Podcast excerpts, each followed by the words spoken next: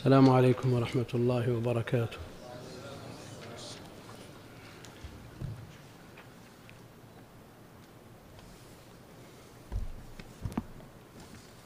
سم. الحمد لله رب العالمين وصلى الله وسلم على نبينا محمد وعلى آله وصحبه. قال رحمه الله تعالى كتاب الوقوف. ومن وقف في صحة ما في والعطايا؟ لا. عندنا بعده كتاب الهبة والعطية. مغني؟ إيه. الوقوف والعطايا. نعم. ومن وقف في صحة من عقله وبدنه على قوم وأولادهم وعقبهم ثم آخره للمساكين فقد زال ملكه عنه ولا يجوز أن يرجع إليه بشيء من منافعه إلا أن يشترط أن يأكل منه فيكون له مقدار ما يشترط والباقي على من وقف عليه. ومن وقف نعم على من وقف عليه وأولاده الذكور والإناث من أولاد البنين بينهم بالسوية إلا إلا أن يكون الواقف فضل بعضهم فإذا لم يبق منهم أحد رجع إلى المساكين فإن لم. فهو على المساكين سم فهو على المساكين. لا ما عندنا. مع إلى المعنى المساكين. واحد. عندك؟ طيب. طيب. فإذا لم يبق منهم أحد رجع إلى المساكين فإن لم. فإن لم يجعل آخره للمساكين. ولم يبق ممن وقف عليه أحد. رجع إلى ال... إلى ورثة الواقف في إحدى الروايتين عن أبي عبد الله رحمه الله. والرواية الأخرى يكون وقفا على أقرب عصبة الواقف. ومن وقف في مرضه الذي مات فيه أو قال هو وقف بعد موته ولم يخرج من الثلث ووقف منه يخرج ولم يخرج من الثلث ووقف منه بمقدار الثلث إلا أن تجيز الورثة. وإذا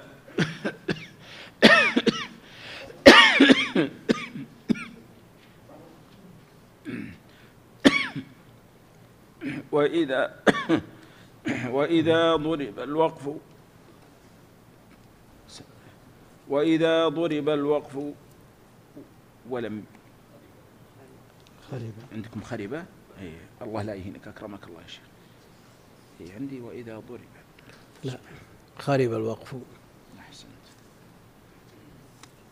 يعني تعطلت منافعه.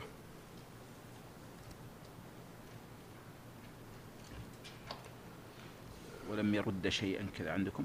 يرد شيئا. أي. يعني ما له يعني ما له ما. الغى نعم وإذا خرب الوقف ولم يرد شيئا بيع واشتري بثمنه ما يرد على أهل الوقف وجعل وقفا كالأول وكذلك الفرس الحبيس إذا لم يصلح للغزو اشتري بثمنه بيع ما بيع ليس عندي بيع بيع واشتري بثمنه. عندكم بيع؟ إيه إيه موجود.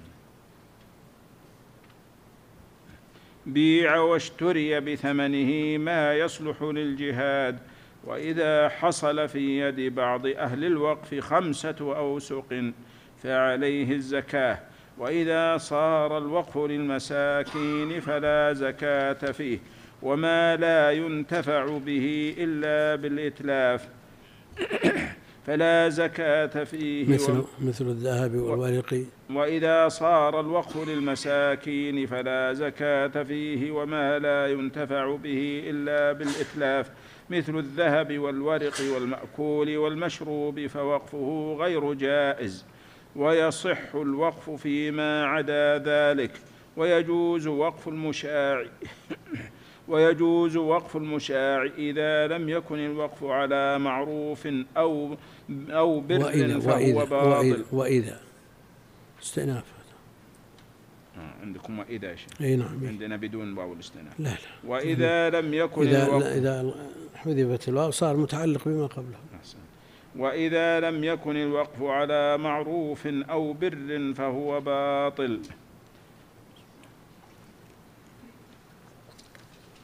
قف على الهبة قف على الهبة. أنا أنت عندنا. إيه، قف على الهبة. هي باب واحد الوقوف والعطاء يعني. لا عندنا كتاب. كتاب الهبة والعطية الحمد لله رب العالمين وصلى الله وسلم وبارك على عبده ورسوله نبينا محمد وعلى آله وأصحابه أجمعين. أما بعد فيقول المؤلف رحمه الله تعالى كتاب الوقوف والعطايا. الكتاب سبق الكلام فيه مرارا لأن المؤلف أكثر من الترجمة بهذا اللفظ بينما غيره من المؤلفين يجعلون الكتب لما يجمع أبواب وهذا يجعل الباب بمنزلة كتاب ولا مشاحة في الاصطلاح لكن الأصل أن ما يجمع أبوابا متشابهة تندرج تحت موضوع واحد يسمى كتاب وهذه الأبواب المتفرعة عنه أبواب وما يتفرع وما يتفرع عنها يسمى فصول. هذه الجادة والعادة في التأليف. والوقوف جمع وقف. والوقف مصدر وقف. يقف وقفا. جمعه وقوف. ويجمع أيضا على أوقاف. ما أدري عن صاحب القاموس ذكر أوقاف ولا لا. ما أدري والله.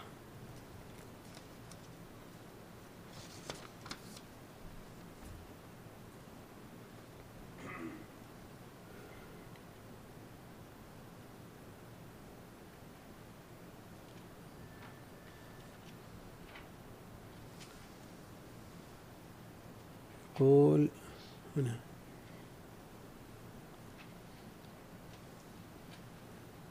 وأوقفته أنا وقفا فعلت به ما وقف كوقفته وأوقفته. مع أنهم يقولون أوقف لغة شاذة. صاحب القاموس يقول كوقفته وأوقفته.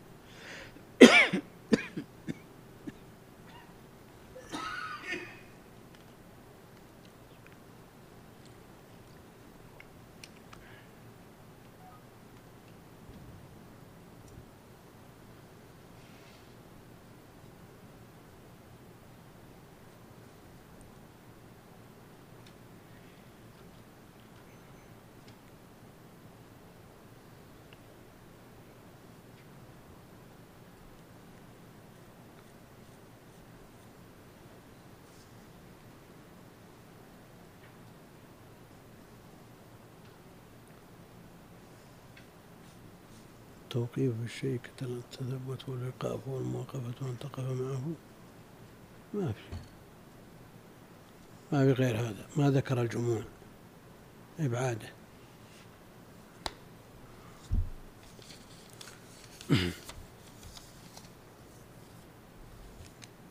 في شيء بالشروح عن الجمع هذا؟ عندك شيء بالشرح؟ الوقوف الجمع. أيوه. أوقفت مع أنه يدرجها كأوقفت في القاموس. أعرف أنها لغات شاذة صار كشيء. ها؟ أبد. إيه لأنه ما ذكروا أوقاف. حتى في القاموس ما ذكر الجمع أوقاف. مع أنه هو الشائع. قال رحمه الله كتاب الوقوف والعطايا. الوقوف جمع وقف والوقف كما يقال تحبيس الأصل وتسبيل المنفعة. فالأصل يحبس بمعنى أنه لا يتصرف فيه مالكه بعد أن أخرجه من ذمته لله تعالى. والأصل في الوقف طلب الثواب من الله جل وعلا.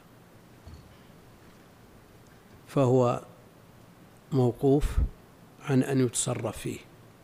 لا يباع ولا يورث ولا يوهب كما جاء في حديث عمر رضي الله عنه. أن النبي عليه الصلاة والسلام قال إن شئت حبست أصلها. ثم بين أن شرطه أن لا يباع ولا يوهب ولا يورث. وكونه لا يباع حيث زال ملكه بل أزال ملكه عنه هو قول عامة أهل العلم خلافا للحنفية. وقوله في الحديث المتفق عليه لا يباع ولا يوهب ولا يورث دليل للجمهور مع أنها جاءت من قول عمر أيضا. لكن ثبت رفعها إلى النبي عليه الصلاة والسلام في الصحيحين وغيرهما فلا مستند للحنفية في قولهم أنه يجوز بيعه مع أن صاحبي أبي حنيفة يقولون بقول الجمهور أنه لا يباع زال ملكه عنه كما سيأتي في كلام المؤلف. والأصل فيه التبرر وطلب الثواب من الله جل وعلا. وهذا هو الهدف الشرعي من الوقف. فإذا لم يحقق الهدف الشرعي فهو في الحقيقة ليس بوقف. إذا وقف على جهة تزاول ما لا يرضي الله جل وعلا هذا ليس بوقف. وقفت على كتب موقوف موقوف على الزاوية التيجانية بكذا. على مبتدعة أو على الضريح الفلاني. كتاب مخطوط نفيس بخاري أو غيره موقوف على الضريح الفلاني. هذا ليس بوقف. ولا يحقق الهدف الشرعي من الوقف.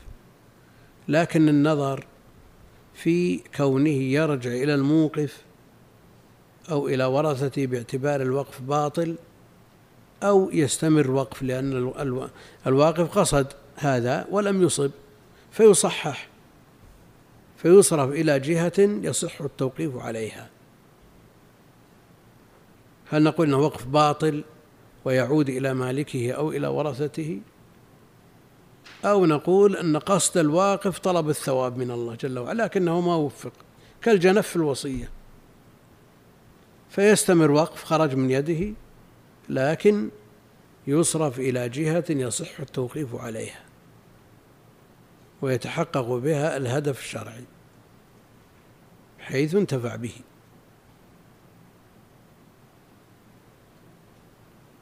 وش المتجه؟ الثاني أوجه نعم.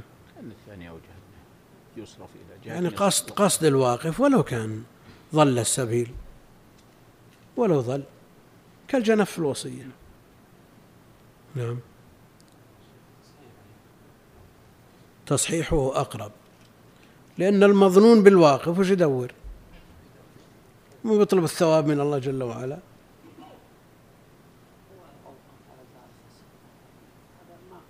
لا اللي ما قصد غير. لا الذي قصد.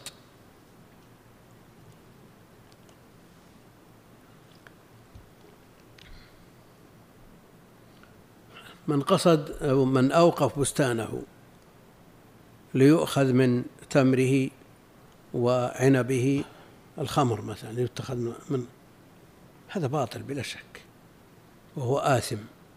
في المعاصي الظاهرة التي ليس فيها تأويل التي ليس فيها تأويل ولا نوع شبهة لأن البدع كما يقول فيها نوع شبهة. فيها نوع شبهة ليست معاندة. إنما فيها نوع شبهة فمثل هذا يصحح.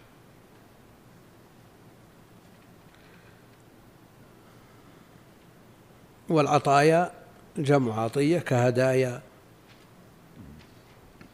جمع هدية وضحايا جمع ضحية. قال ومن وقف في صحة من عقله وبدنه. في صحة من عقله ليس بمجنون وبدنه ليس مريضا مرض موت مخوف على قوم وأولادهم وعقبهم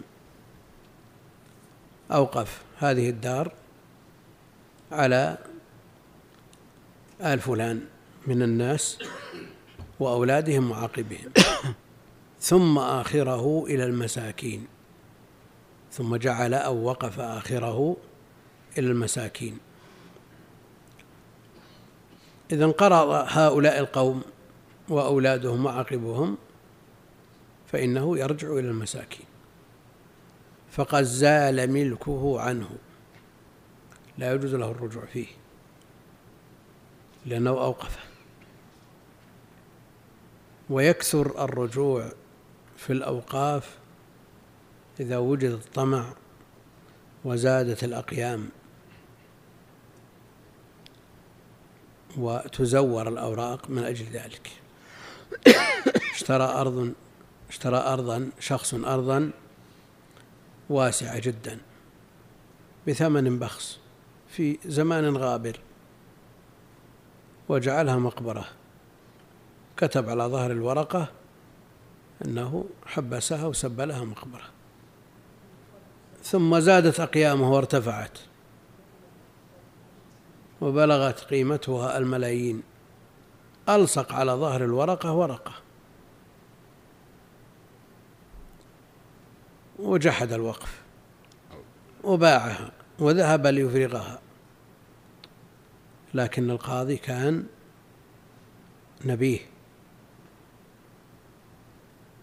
قال لماذا ألصقت الورقة قال هذه أرض غالية الثمن ونفيسة وموقعها جيد وأخشى أن تتلف الورقة.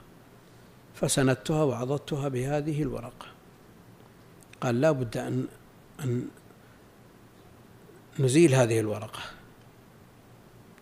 لننظر ما وراءها.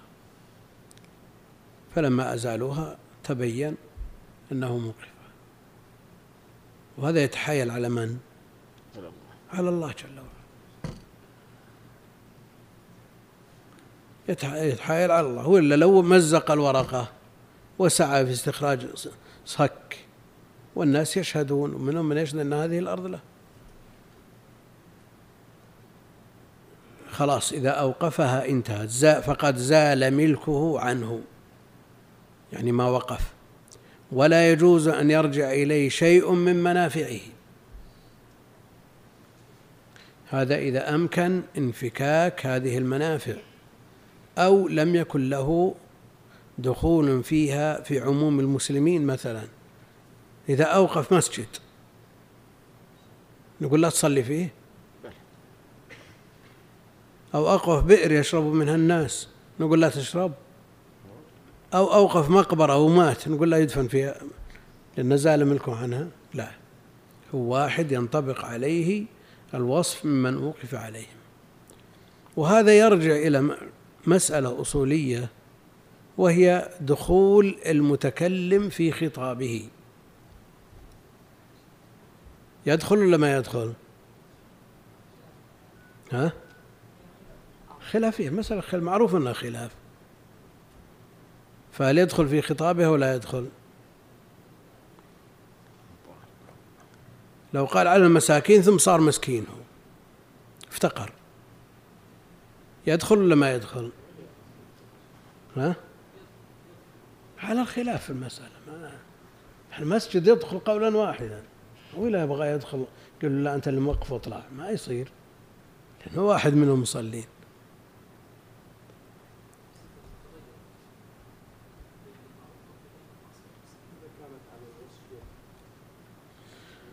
هو صار مسكين. وهو وقف على المساكين. ها؟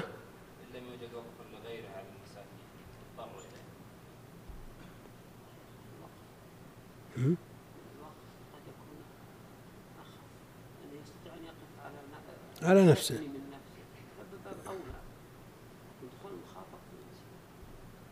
شلون؟ لا دخول المخاطب أعم من هذه المسألة. يندرج فيها هذه المسألة وغيرها. لكن المرجح في مسألة دخول المخاطب في خطابه. وأول مخاطب النبي عليه الصلاة والسلام يدخل في خطابه ولا يدخل؟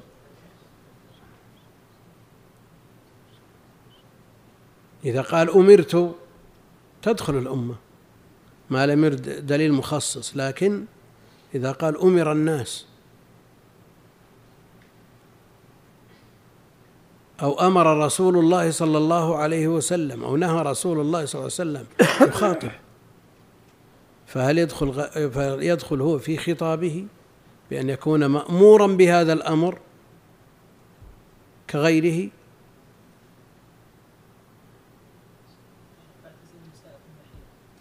ها؟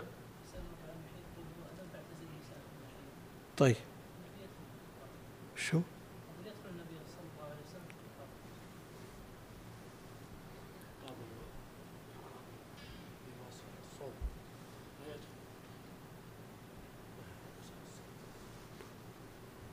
النهي عن الوصال.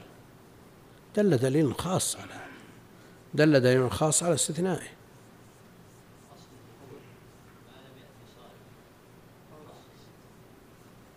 على كل حال المسألة خلافية. يعني الإنسان يقصد نفسه بكلامه وأمره ونهيه أو لا يقصد نفسه مع غيره. مسألة خلافية ويتحرر للدرس القادم. لعل أحد الأخوان يتبرع الله بذكر الخلاف فيها.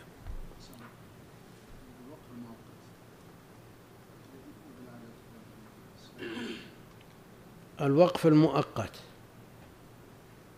يعني هذه الأرض مسجد فإن استغني عنها ترجع إلى الورثة.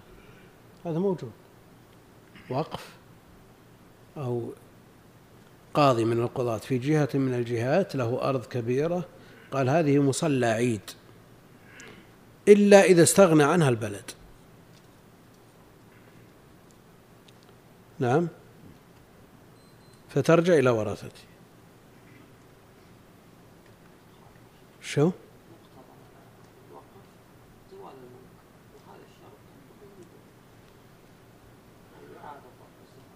إلا أن يشترط. أن يأكل منه أو إلى آخره. إذا جعل في بيت أحسن الله إليك. إذا جعل في بيته مصلى وفتح له بابا عاما للناس. وهو بيته. بيته. يعني ما هو مسجد بمعالمه.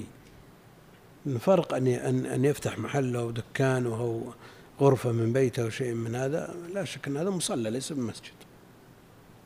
هذا مصلى يأذن فيه. نعم. يكون بالنية وبالفعل.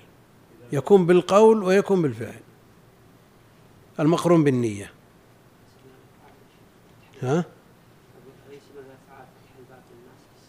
فتح الباب للناس لكن رأى الحاجة وفي داخل بيتي في أثناء في يعني غلبة الظن وظاهر الحال أنه لا يقصد جعله مسجد. إنما فتحه الناس يصلوا فيه في هذه الفترة اللي ما في مسجد. ومن ذلك المصليات في المحلات التجارية أو في المصالح الحكومية وغيرها. هل هي موقوفة؟ بمعنى أنها لا تباع؟ ظاهر الحال أنها ليست موقوفة. نعم.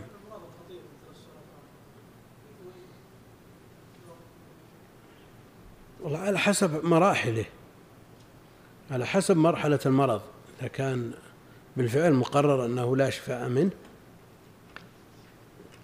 فإنه لا يصح بأكثر من الثلث.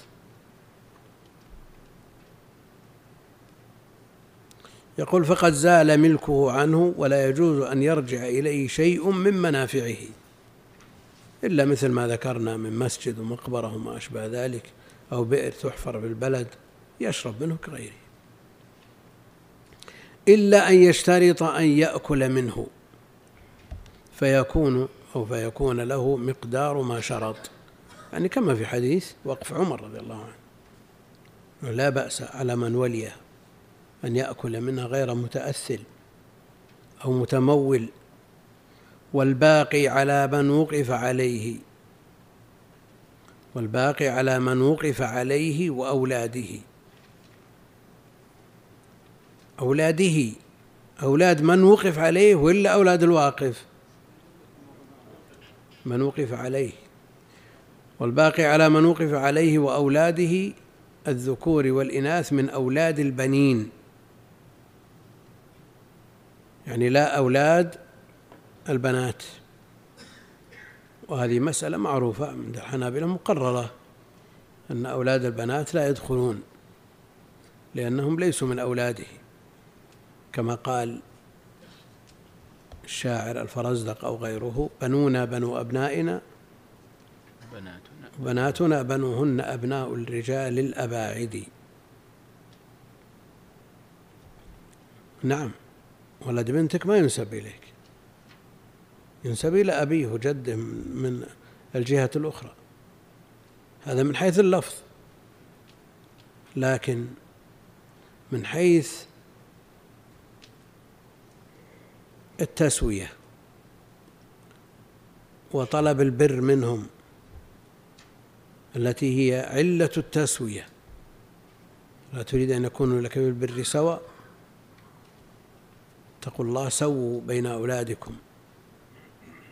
وأيضا هل يمكن أن يقال أن عيسى عليه السلام ليس من بني آدم؟ ها؟ يمكن. يمكن أن يقال هذا؟ لا يمكن. ولد بنت ما هو ولد فالقول الثاني في المسألة أن أولاد البنات مثل أولاد البنين. وهذا رجحه كثير من أهل التحقيق.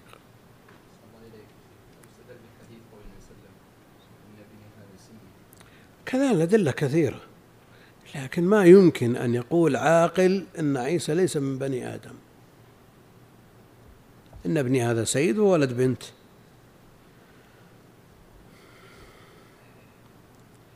وجاء في الحديث الصحيح ابن أخت القوم منهم. ابن أخت القوم منهم. بينهم بالسوية. إلا أن يكون الواقف فضل بعضهم. إما بعينه أو بوصفه. لأنه له أن يفضل في غير أولاده له أن يفضل. إلا أن يكون الواقف فضل بعضهم فإذا لم يبق منهم أحد وقف على قوم وأولادهم وعاقبهم انقرضوا.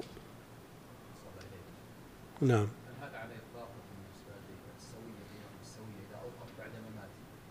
إيه. على والاناث فهل يكون على كل واحد الارث؟ إرثهم. يعني مثل العطية. مثل العطية على الخلاف بين أهل العلم هل يكون ذكرهم وأنثاهم سواء أو للذكر مثل حظ الأنثيين؟ هذا المقصود؟ إيه هذا مسألة خلافية بين اتقوا الله سووا بين أولادكم. الولد يشمل الولد والبنت. ومقتضى اللفظ أن يكونوا سواء. سووا. وأكثر أهل العلم على أنه على قسمة الله جل وعلا للذكر مثل حظ الأنثيين. هذه مسألة عملية يحتاجها الناس كلهم. كل من لديه أولاد وبنات ذكور وإناث يحتاج هذه المسألة. وعلى كل حال من قسم على من على قسمة الله جل وعلا لا يلام. والحجة معه.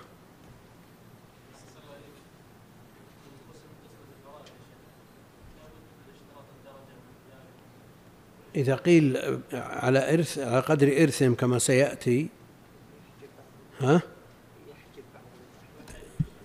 على كل حال إذا سيأتي التفصيل في هذه المسألة عند تأتي إن شاء الله تعالى. وين؟ على إيش؟ قال على قوم وأولادهم أولاد. ها؟ على أولادي. يسمونها الوقف ليش؟ الذري على الذرية فقط. ويختلفون في اندراجه في الوقف الشرعي. يختلفون هل هل يتحقق فيه الهدف الشرعي من الوقف أو لا. هل يقصد به التبرر وطلب الثواب من الله جل وعلا أو لا. أو القصد منه حبس هذه العين لا تباع. خايف عليهم في يوم من الأيام ما يجدون مسكن. فأوقف البيت عليهم.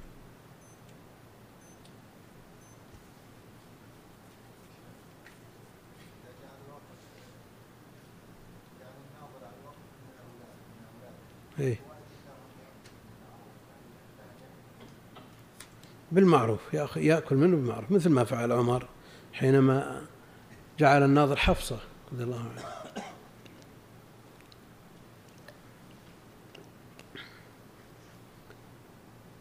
فإذا لم يبق منهم أحد انتهى, انتهى القوم وأولادهم وعقبهم فهو على المساكين.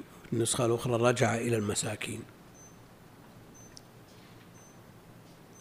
لأنه قال في صدر المسألة على قوم وأولادهم وعقبهم ثم آخره للمساكين. يقول رجع إلى المساكين أو فهو على المساكين.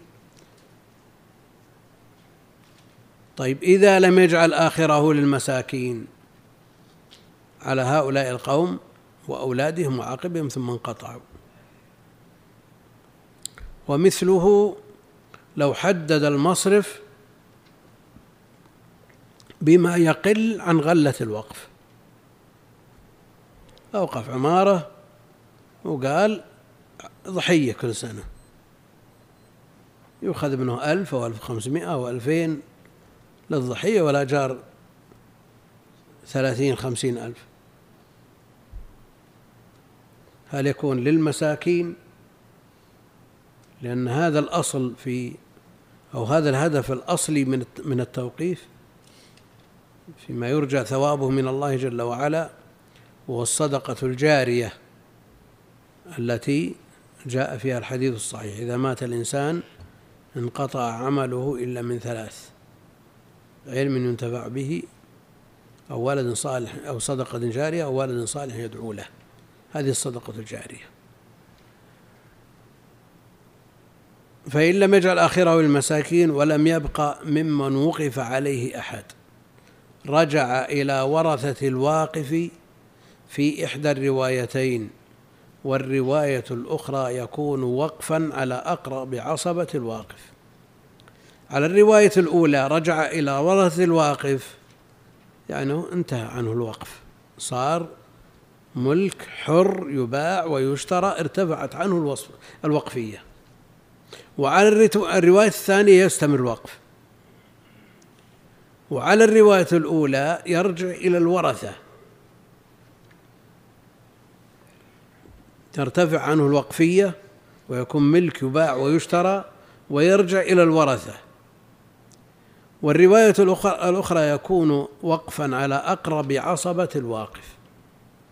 لماذا لا يكون وقفا على الورثة؟ في الرواية الأولى يرجع ترتفع يرتفع عنه الوصف ما يكون وقف. إلى الورثة ويقسم بينهم على القسمة المعروفة. والرواية الأخرى يكون وقف ما يرتفع عنه الوصف لكن على أقرب عصبة الواقف.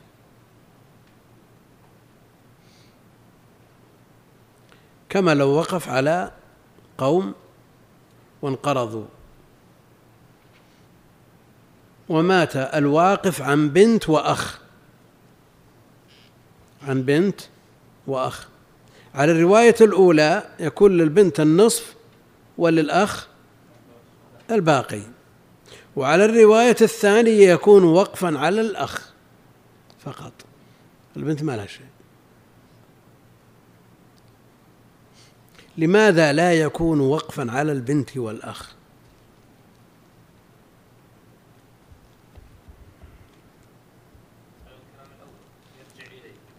لا الأولى الرواية الأولى ارتفع الوقف.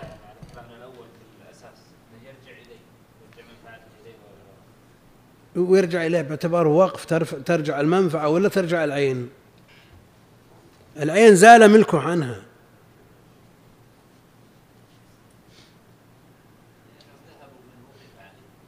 هو الكلام واضح إنهم ذهبوا خلاص وانتهوا. فهل يعود إلى إلى مالكه الأصلي يرجع إلى ورثته؟ على الرواية الأولى لكن على الثانية. وقف على ليش ما يدخل الورثة؟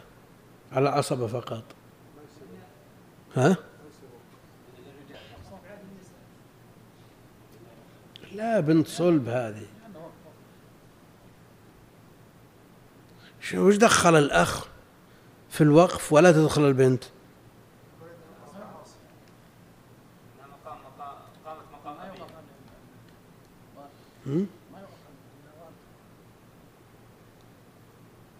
افترض إنه هو موجود. ووقف على قوم وعاقبهم وانتهوا وهو موجود. ها؟ نعم انتهوا وش نقول؟ شو؟ يرجع له باعتبار إنه وقف أو باعتبار إنه رجع إليه وزالة الوقفية.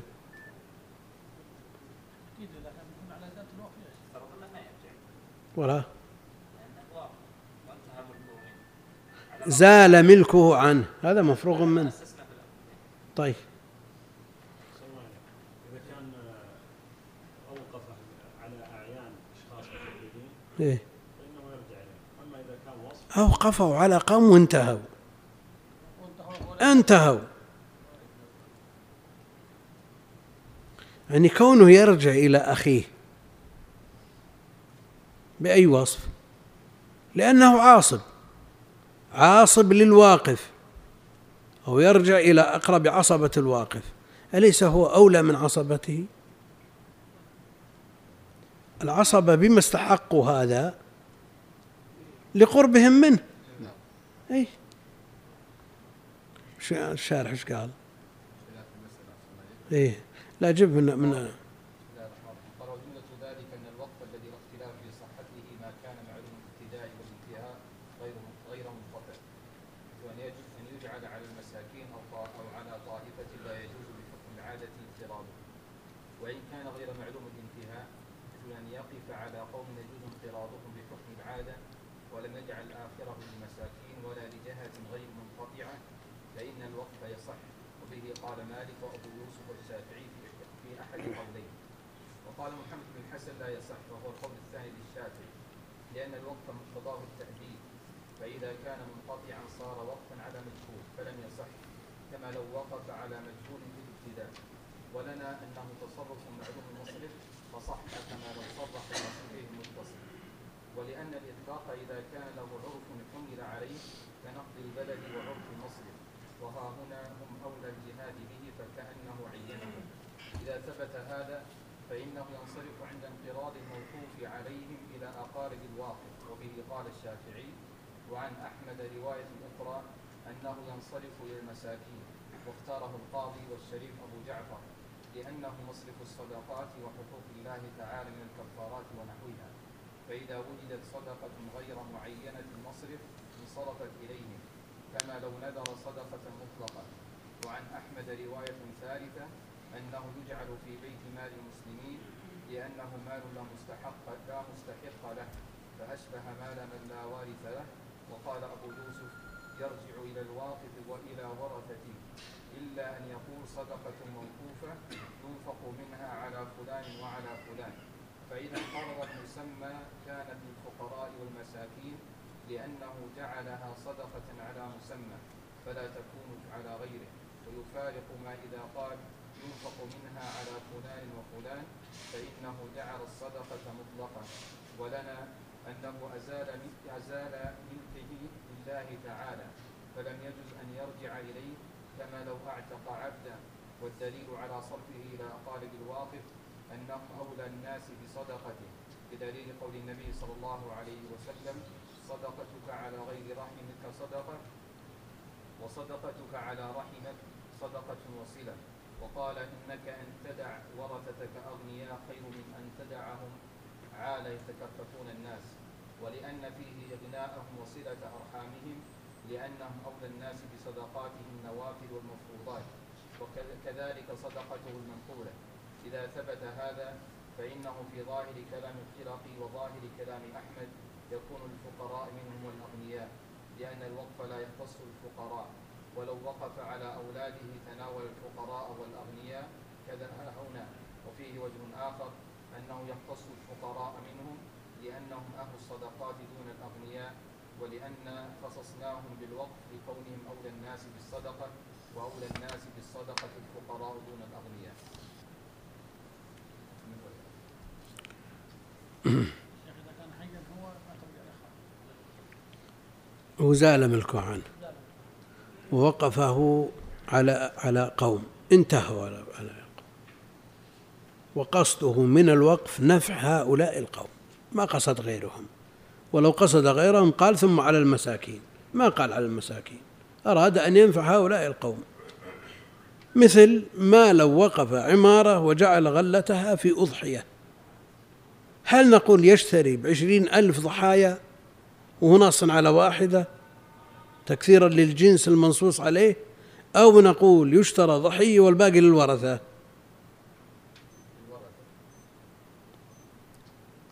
أو نقول أن القصد من الوقف التبرر والتقرب إلى الله جل وعلا فيصرف فيما ينفعه. نعم. مثل هذا الشيخ لو ان مثلا الواقف اشترط مثلا على مدرسه تحفيظ القران وزيلت عن المساله إيه نفس المساله هذا مثل إذا تعطلت منافعه. هذا مثل إذا تعطلت منافعه.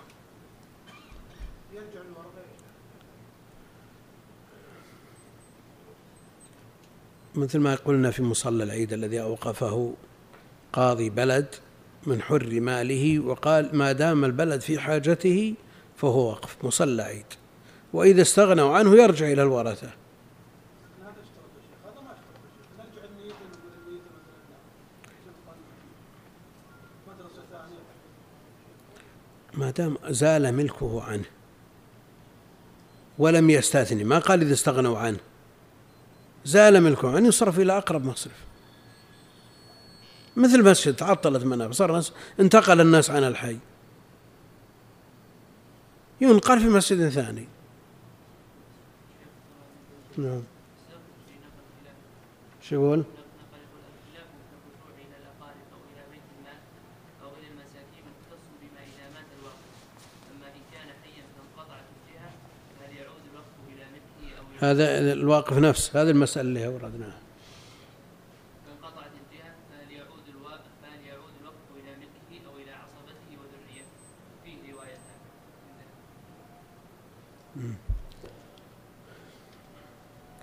إذا قلنا يعود إلى ورثته أو إلى عصبته فهو أولى منهم لأنهم فرع عنه.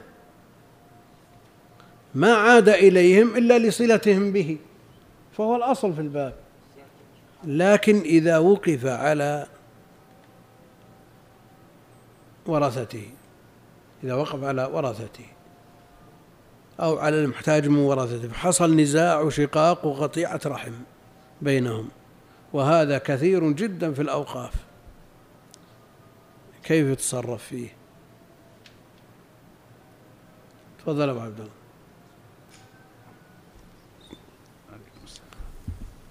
إذا نشأ عن الوقف قطيعة رحم وتسبب في شقاق ونزاع بين الأقارب. فكيف السبيل؟ عقود بينهم قطيعة وشقاق ونزاع وما توصل أحد إلى حل هذا النزاع. استمروا عليه. إيه، في مصرف الوقف. هم أبناء رجل واحد جدهم واحد الموقف وهم متساوون.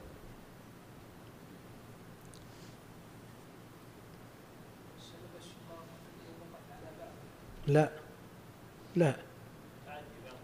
تعدى بعضهم على بعض. أيوه الحاكم عجز عنهم بعض الناس وش تسوي؟ يحكم عليه ويروح يعتدي على قريب. ويصير قطيعة رحم ويجلس عشر سنين عشرين سنة ما كلمه. ويقع فيه في كل مجلس. ولا يحضر مناسبات ولا شيء.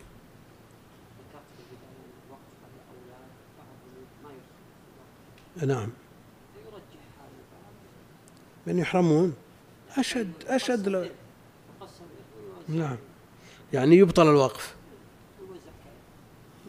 نعم بعض القضاة يحكم به أنه إرث يعود إليهم وخلاص ينتهي الإشكال. لأن ما الهدف من ال ال الوقف الهدف الشرعي. شيخ الإسلام رحمه الله له كلام في هذا يقول الوقف إذا لم يحقق الهدف الشرعي فليس بوقف. وتعجب أن توجد أوقاف بالملايين ويزاول فيها ما حرم الله جل وعلا. وقف يؤجر بنك مثلا يزاول الربا. أو يؤجر على فئة تزاول فيه الشرك الأكبر. هذا وقف. أو وقف سوق كامل بالملايين غلته بالملايين ويباع فيه ما حرم الله. هذا وقف يحقق الهدف الشرعي. لا بد من تنظيف من أجل أن يخلص العمل ويصفو. ما يتب- يتبرر ويتقرب إلى الله بما يبعده عنه هذا تناقض. نعم.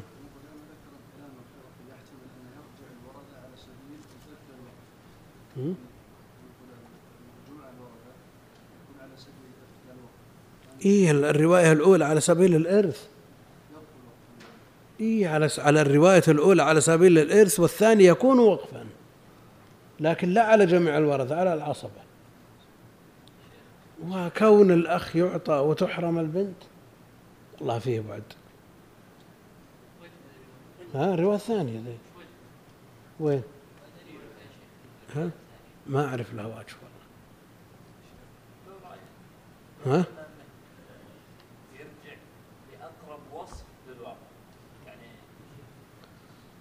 لا هو لو قلنا مثلا أنه من من أجل الا يعود إلى إلى الوارث ولا إلى ولده. لكن لو الأقرب عصبة يدخل فيها الابن. يدخل فيها الابن. لو وجد ابن واخ رجع إلى الابن. مقتضى قوله إلى أقرب عصبة. ها؟ شو يقول؟ قال لأنهم خصوا بالعقل عنه والغنم مع الغرم. ها؟ بميراث مواليه فخصوا بهذا أيضا وهذا لا يقوى عندي لكن ما أدري كيف يعطى الابن ولا تعطى البنت. يعطى الأخ ولا تعطى البنت.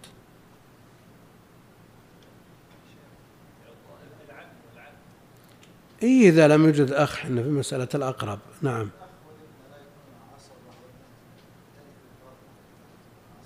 لا لا ما هو بإرث. الإرث على على الرواية الأولى. لكن على الرواية الثانية ما هو بإرث. يرجع إلى أقرب عصبة. البنت. الابن أقرب عصبة يرجع إليه كله والبنت تحرم لأنها ليست بعاصب إلا بالغير إذا قلنا أنها ترث بالغير عصبة بالغير وتدخل مع أخيها فتكون عاصب ينحل الإشكال لكن يبقى إذا كانت بنت وأخ يعطى الأخ وتحرم البنت رواية عن الإمام. شو؟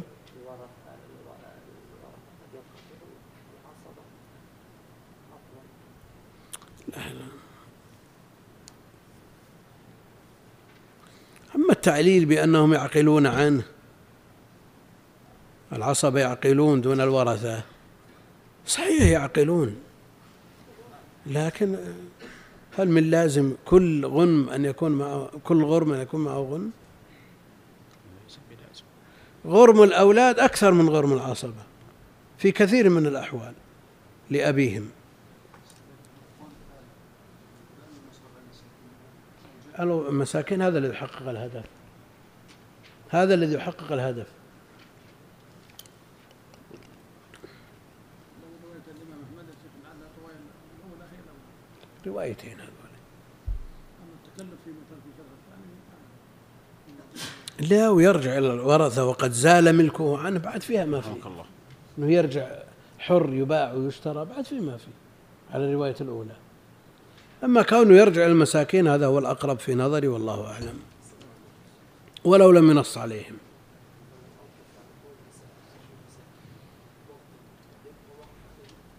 لا مع الوصف. مع الوصف. ها؟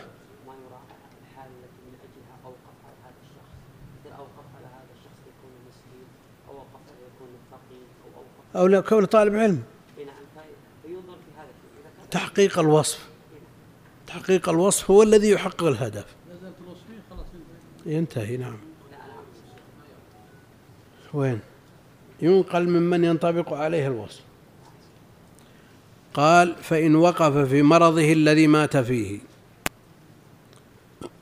أو قال هو وقف بعد موتي فلم يخرج من الثلث يعني بأن كان أكثر من الثلث. أوقف هذه العمارة. في مرض موته أو قال هي وقف بعد موتي ولو سماها وقف هي في الحقيقة وصية. لا تكو لا تجوز بأكثر من الثلث. فلم يخرج من الثلث يعني صارت قيمة هذه العمارة نصف ما وراءه وقف منه بمقدار الثلث بمعنى أن يوقف ثلثي العمارة.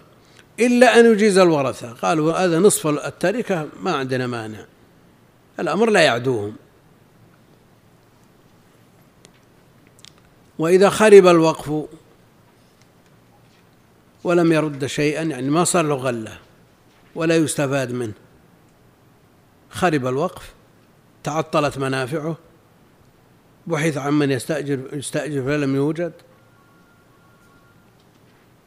ماذا يصنع به؟ قال بيع الوقف إذا تعطلت منافعه يباع. واشتري بثمنه ما يرد على ما يرد على أهل الوقف. يعني ما فيه غلة المنافع ما تعطلت بالكلية لكن تضاعفت. وقف عمارة بمليون مثلا وأجرتها مئة ألف. تناقصت لقلة الرغبة في مكانها أو كذا إلى عشرة آلاف. عشر ما كانت تستحقه ويوجد في قيمتها ما يغل مئة ألف. هل نقول أنها تعطلت منافعه؟ ها؟ هي ضعفت منافعه لكن فرق بين مئة ألف وعشرة آلاف. العشرة آلاف كلا شيء بالنسبة لمئة ألف. فينقل نظرا للأحظ للموقف وكأن شيخ الإسلام نفسه مع هذا الأنفع للواقف. أو نقول ما دام يغل ولم تتعطل منافعه بالكلية وقل مثل هذا في مسجد. كان آهل بالمصلين يمتلئ. وليكن بسبب إما كثرة السكان أو لأمر يحتف بهذه الحارة أو الإمام مثلا. الناس يتبعون الأئمة. ثم تضاءل المصلون حتى لا يجد الإمام من يصف معه. نقول تعطلت منافعه وفيه إمام ومؤذن يصلون ولا في معهم غيرهم. ويوجد بعض الأحياء ما ينتفع به أكثر من هذا وما هو أحوج. أو نقول ما دام ينتفع به ولو كان على ضعف يبقى لأنه يقول إذا خرب الوقف ولم يرد شيئا بيع واشتري بثمنه ما يرد على أهل الوقف يعني ما له مردود. وجعل وقفا كالأول. وقل مثل هذا لو أن الوقف صار له نماء مثل أرض أو عمارة موقوفة فجاء مثلا تثمين وثمن نصفها. يشترى بقيمة التثمين ما يكون وقفا تبعا لأصله. لكن لو قدر أن هذه العمارة جاء التثمين وأخذ نصفها صار النصف الثاني ما ينفع. يباع الباقي ويشترى بالجميع ما يغل. وجعل وقفا كالأول. إيه؟ نعم أكثر المزارع القديمة لا غلة فيها. نعم هذه تعطلت منافعها تخطط وتباع ويستفاد من قيمتها وقف لو كانت المزرعة حي لكن قالوا قيمتها عالية جدا. مثل ما مثل ما إذا ضعفت العمارة اللي قلنا كانت تؤجر بمئة ألف صارت تأجر بعشرة آلاف. وبإمكانهم أن يبيعوها بمليون ويشترون بقيمتها ما يؤجر بمئة ألف. يعني الشيء اليسير كلا كالعدم. الشيء اليسير كالعدم.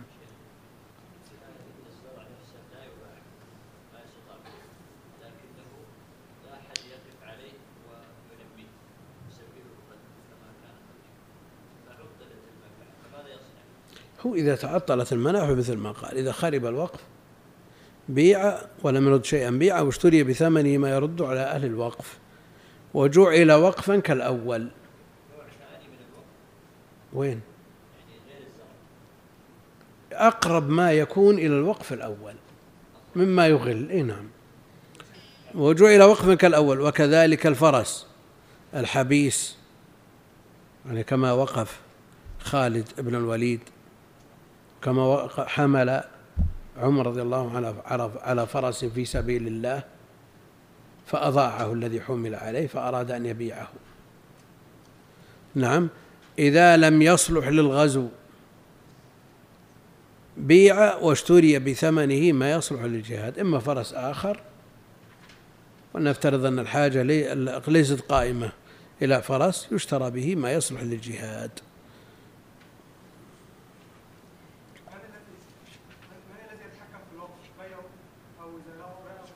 القضاء القضاء القاضي. وإذا حصل في يد بعض أهل الوقف خمسة أوسق فعليه الزكاة. يعني تعين صاحبه. هذه مزرعة موقوفة على آل فلان. كل واحد منه منهم صار في يده خمسة أوسق. هذا عليه الزكاة. إذا صار الوقف للمساكين بوصف ما وقع إلى الآن ما صار في يد مالك ما تملكه أحد فلا زكاة فيه. كما قال عبد الله؟ ها؟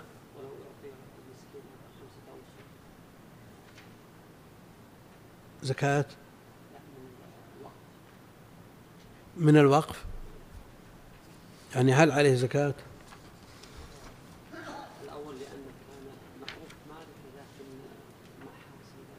لم يستقر صار الوقف للمساكين فصار نصيب كل مسكين خمسة أوقف أوسق. يعني حصل بيده ملكة ملك تام.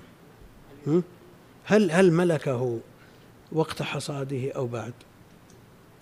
ها؟ آتوا حقه يوم حصاده.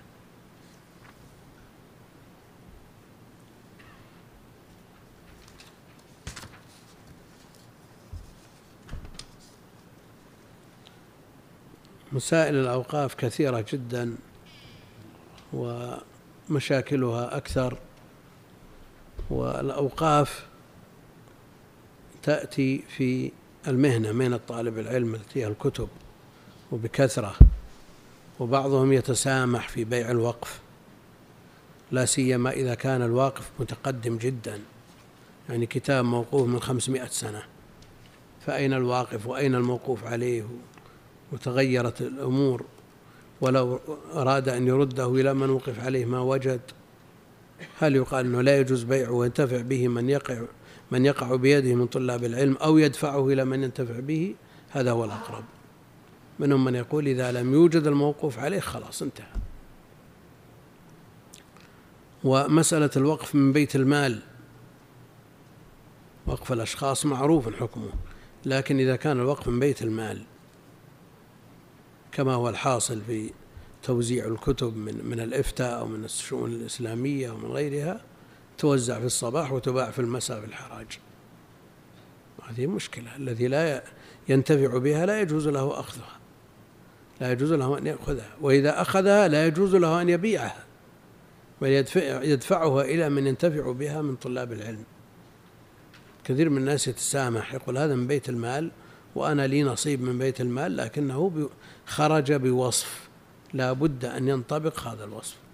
وهو موقوف على طلبة العلم وأنت ما أنت محتاجه لأنك لست بطالب علم أو مستغني عنه عندك. كتب أخرى. كتب تغنيك عنه. نعم. لا. خلاص خرجه. زال ملكه عنه.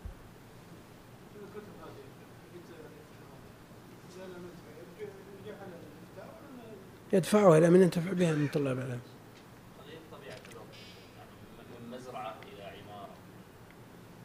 لا يجوز إلا إذا تعطلت المنافع. إذا تعطلت. أو نعم إذا ضعف الضعف يكون كلا شيء. يكون ضعفا بين واضح.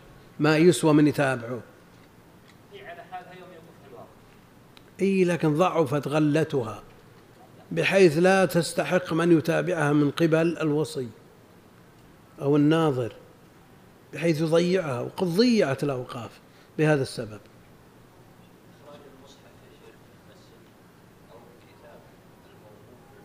لا هو موقوف على هذه الجهة لا يجوز إخراجه منها.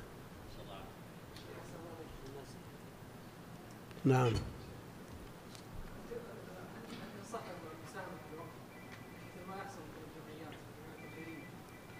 وقف المشاع وقف المشاع بيجي. أحسن الله إليك. إذا ما تعطل يعني الخلو هو هو متغير لكن هناك مشروع أقدم منه يعني كمزرعة مثلا ممكن تكون في 10000 سنة لكن ممكن تحط عليها محلات وتدخل أكثر دخل المسجد وش معنى الوقف إذا ضعفت منفعته. لا هو ما- ما ضعفت يعني حالة حالتها كما من يوم وقفت نفس الحالة ما تغير ضعفت غلته. إحنا قلنا يؤجر بمئة ألف صار ما يجي مؤجر إلا بعشرة هذا نفس الشيء هذا الكلام